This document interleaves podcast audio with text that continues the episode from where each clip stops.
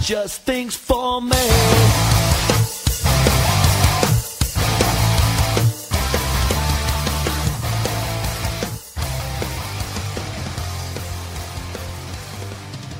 Hello, podcasters. We're back on for another episode today. Today, we're going to talk about how to train for good riding technique.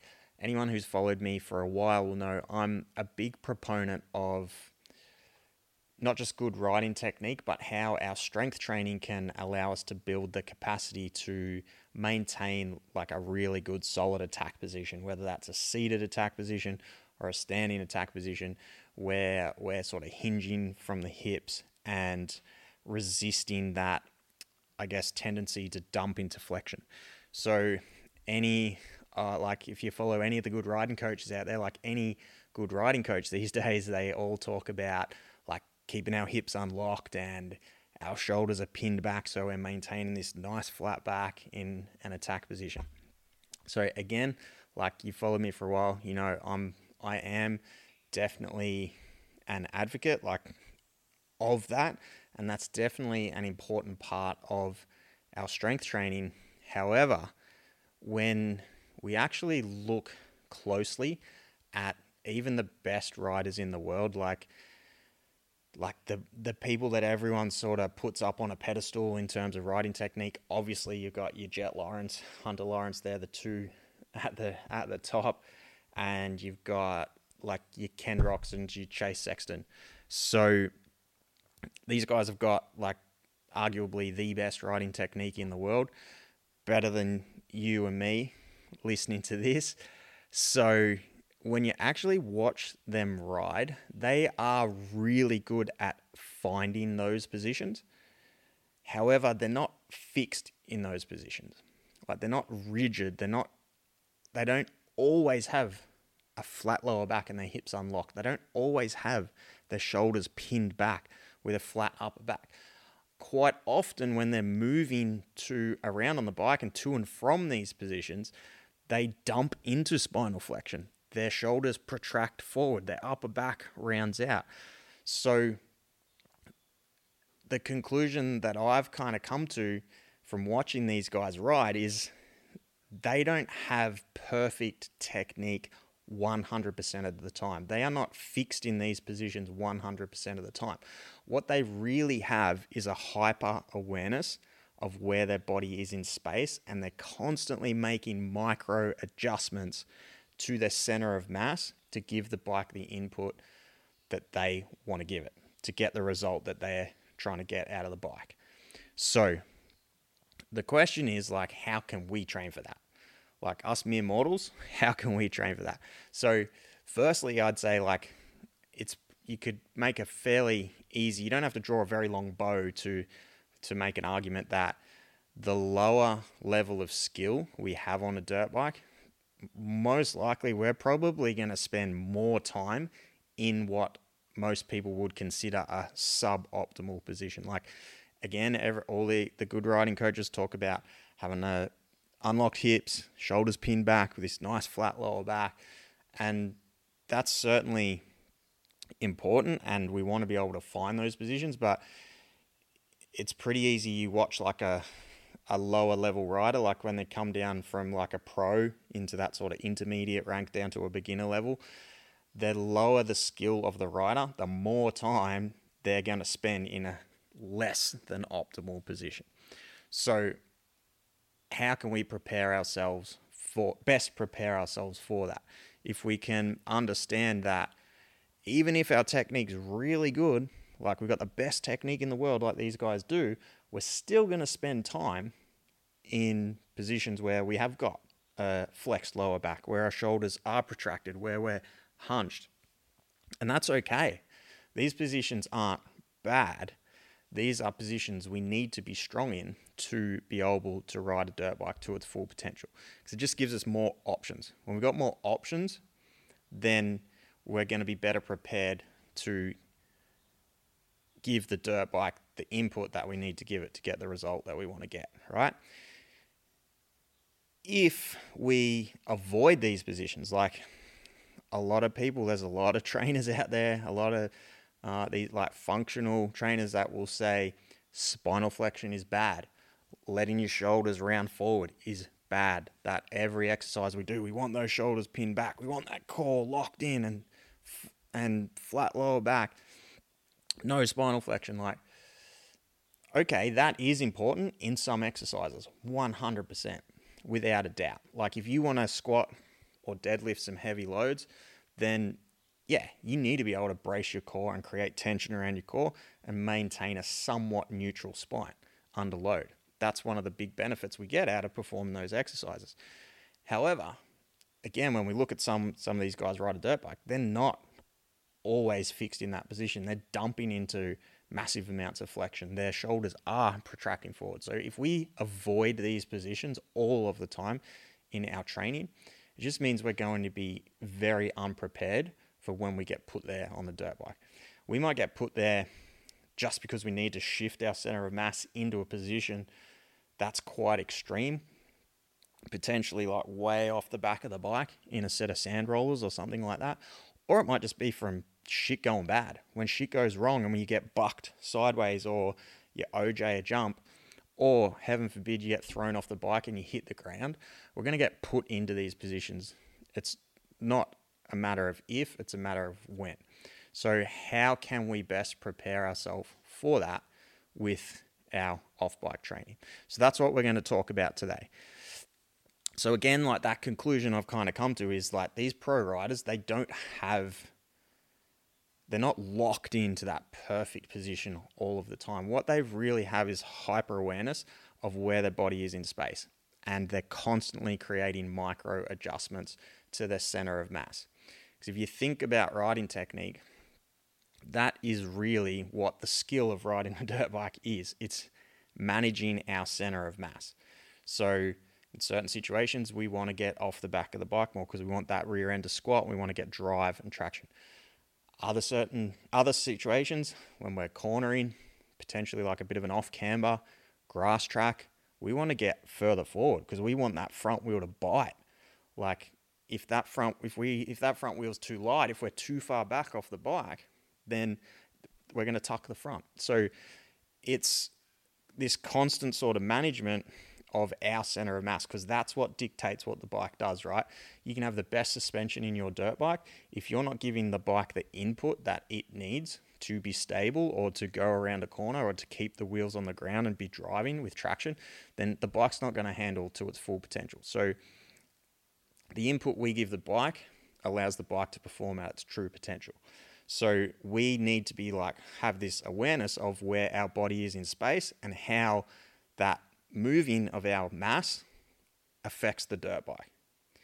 So that's why strength training in the gym is such an important part because when you're squatting with like a, a dirt bike weighs 100 110 kilos right so if you're ha- taking a squat with 100 kilos on your back, you will know like if you lean a little bit too far forward or shoot your hips a little bit a little far to the back, then you're going to struggle to execute that squat in with a really high quality or a, a, good squat pattern.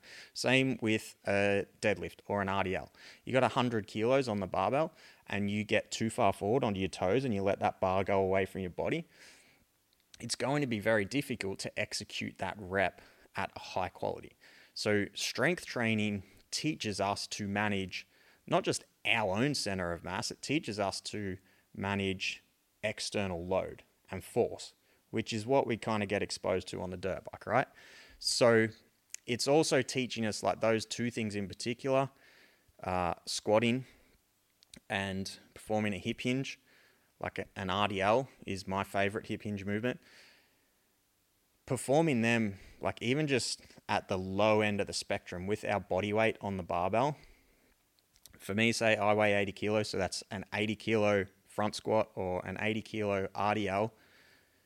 We're going to have to have some ability to brace the core and resist movement in the core.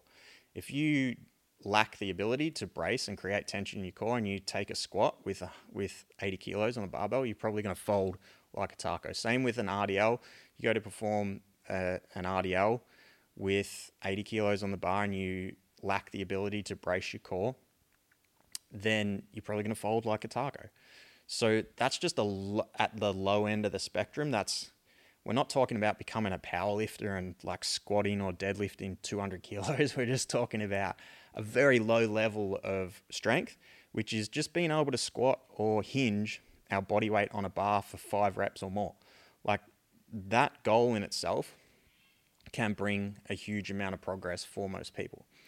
So that that's like that's a big part of the I guess the other benefit we get from lifting somewhat heavy loads, like heavy relative to our level of experience, heavy relative to our own body weight. So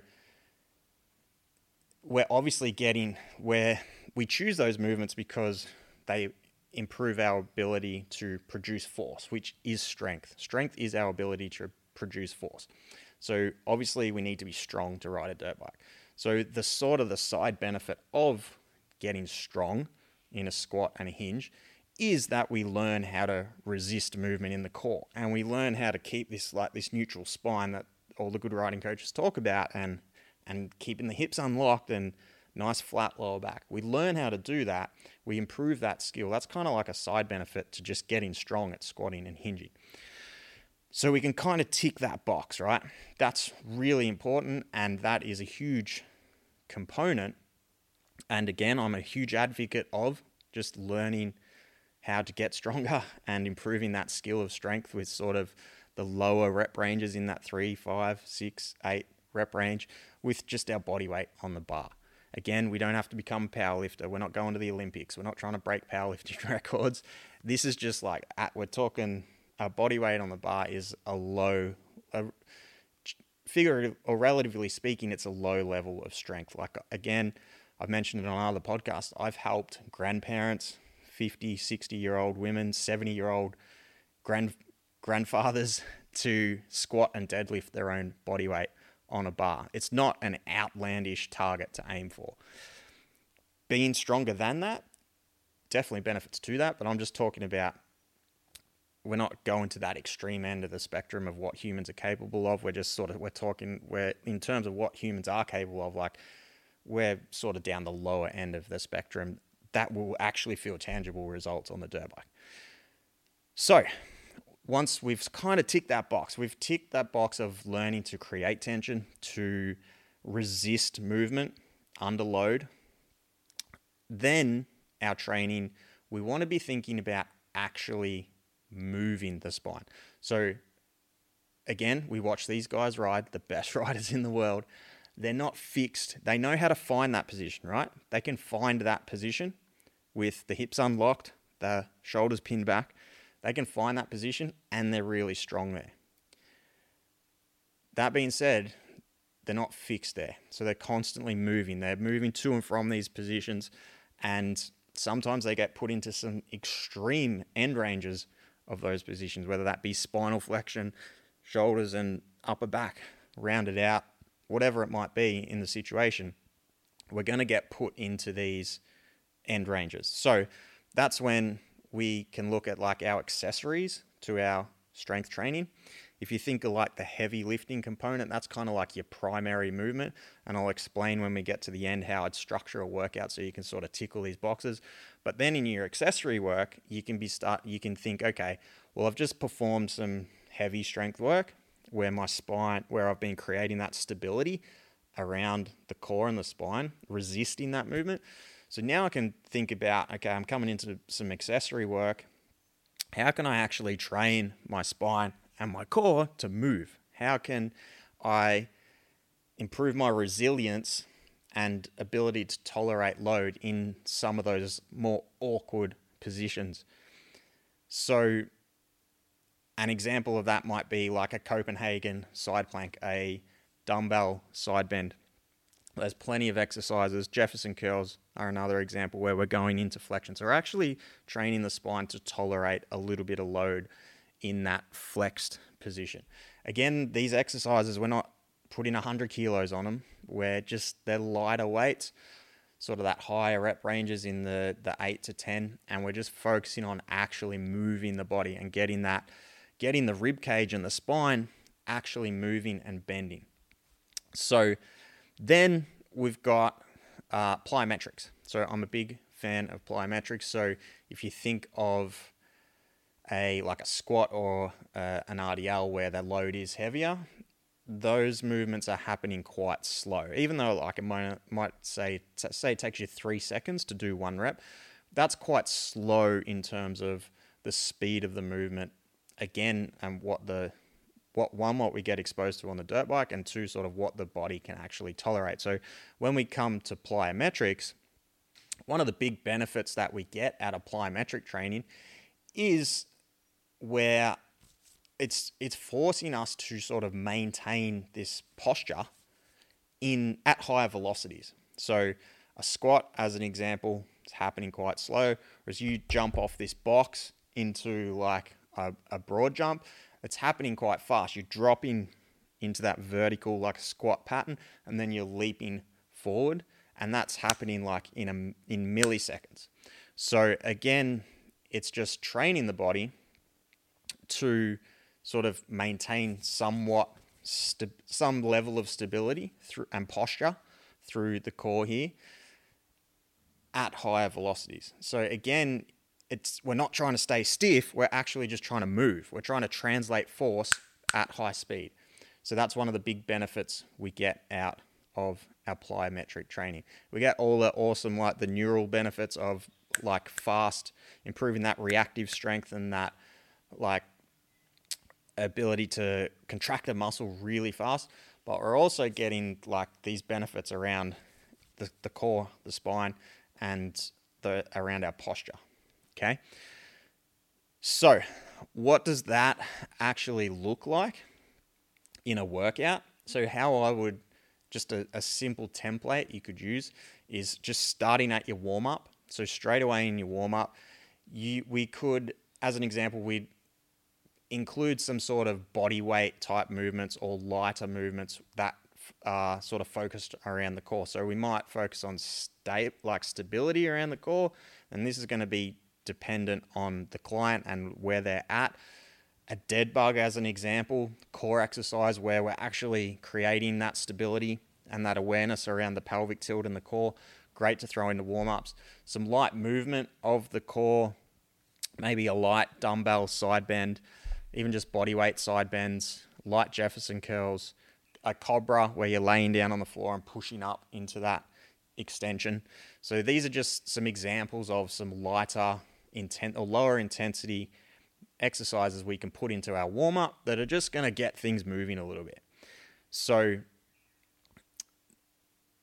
again, think about we're going to go into uh, say a squat or a, a hip hinge where the load's heavier and everything's like fixed and we're trying to create stability and tension. A really good way to warm up for that is just to get your core, get your spine moving, generate some blood flow, get some movement into there, get some circulation. That's a really good way just to add in just a little bit of low level movement and awareness into the core and the spine and get that rib cage moving. Like remember, our rib cage is basically attached to our spine, and there's like there's over 300, I think it is, joints in over more 350 joints in the entire rib cage and the spine, and they all it's like any other joint. They're designed to move. They don't have to be fixed and rigid all of the time. So, like any other joint, it thrives on moving. Like if you think if you only ever did wall sits for your knees and just did isometric holds for your for your knees, for your quads, you prob- probably wouldn't be a great way to prepare yourself for riding a dirt bike, right? So think about that with your your rib cage and your spine. Like you wouldn't train any other joint just isometrically only. Just all we're going to do is isometrics, and that's it. So think about that with the rib cage, with the rib cage and the spine.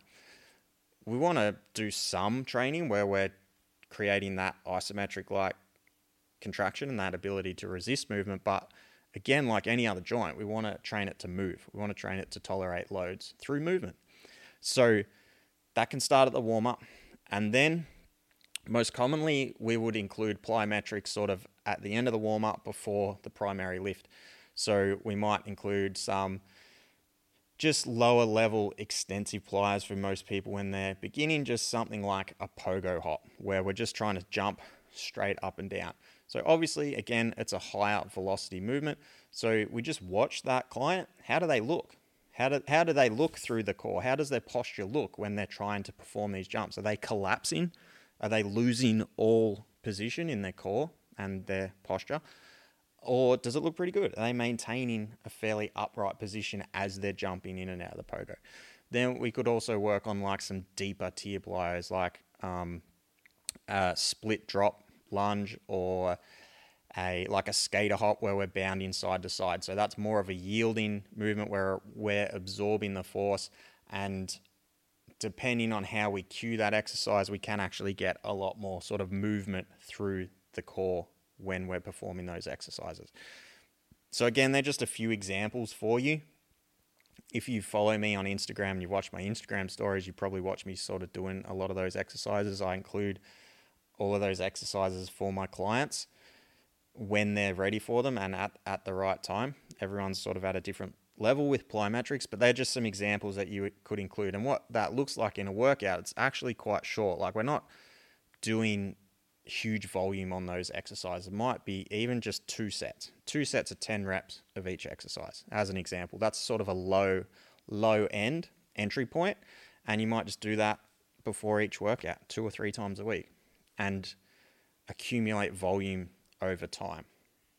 So then we're going to move to our primary strength exercise. So just to recap, we've had our warm up where we focused on moving the spine and the core a little bit. We've had some plyometrics, just maybe two sets of 10 reps. So it's pretty low volume. Might take you like three to four minutes to get through that. It's not a huge amount, not a huge time investment, less than five minutes.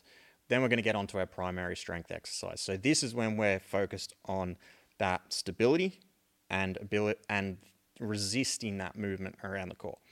So as an example, that might be a squat today. We're going to perform a front squat. So we might do say four sets at five reps of a squat. That's our primary exercise for the day where we're focused on like resisting that movement in the core. We get that done, then we move on to our accessories. So when we get into our accessories after our primary strength work, that's when we can sort of start to think about okay, I'm going to actually start moving the core and getting the rib cage moving and adding sort of some load, getting stronger in those ranges. So, an example of that might be like a landmine. If we performed a squat as the primary exercise, we might go a landmine RDL, where we're actually encouraging a little bit of uh, movement through the sort of the, the lower back and the core. Uh, a Copenhagen plank, a side, which is a side bend essentially, and a Jefferson curl as an example, if you're going to do a giant set.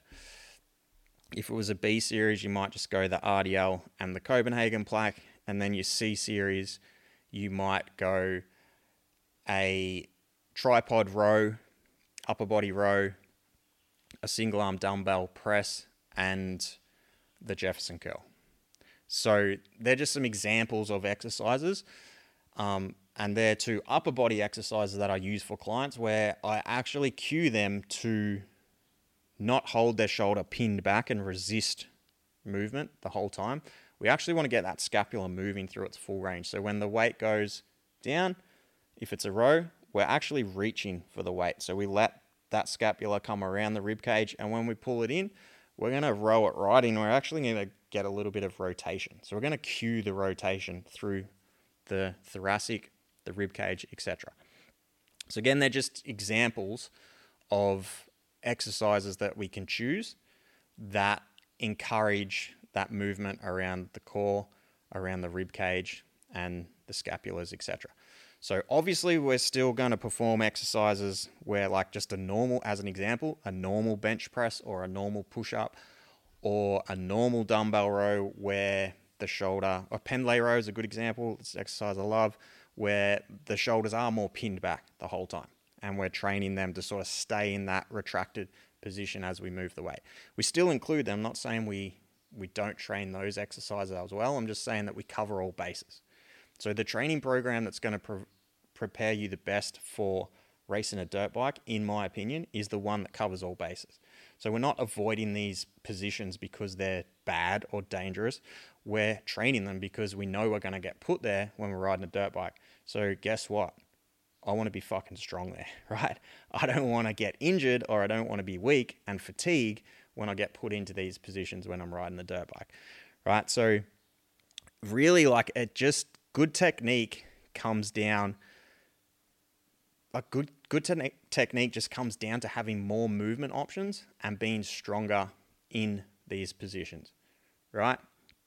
Again, if we avoid these positions and we inevitably get put there when we ride a dirt bike, if we sort of think back to what we were talking about at the start, we see that these the best riders with the best technique in the world get put in these positions. They their spine is flexing, their shoulders are protra- protracting, they're getting put into these hunched positions.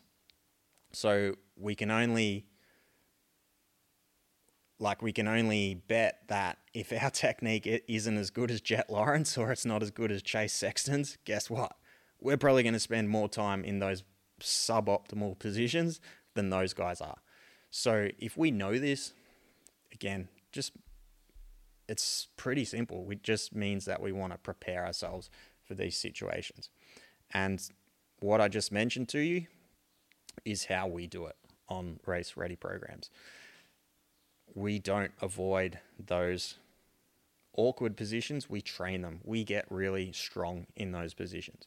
So we get strong at resisting movement and tolerating load, being able to resist flexion so we can maintain a solid po- attack position, but we also train those more awkward positions and those end ranges of motion, especially around the core and the rib cage, because we want to be strong there.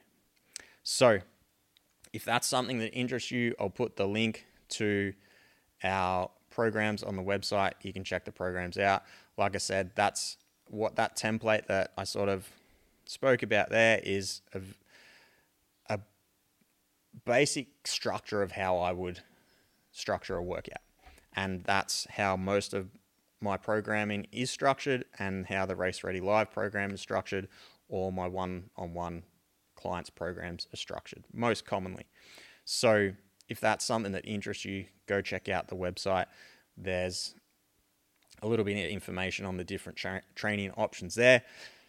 I am in the process at the moment of completely overhauling my website. I haven't actually got it any of the new stuff up yet, but I'm just collecting and working on some content to actually improve the website. It's very basic, so uh, stay tuned for that. The website is going to get a big up upgrade in the coming weeks and months. But like I said, I'll chuck that link in the show notes. So if you want to go and check those training options out, you can. Otherwise, hope you get to shred some trail. Have a great weekend, and I'll see you on the next podcast episode.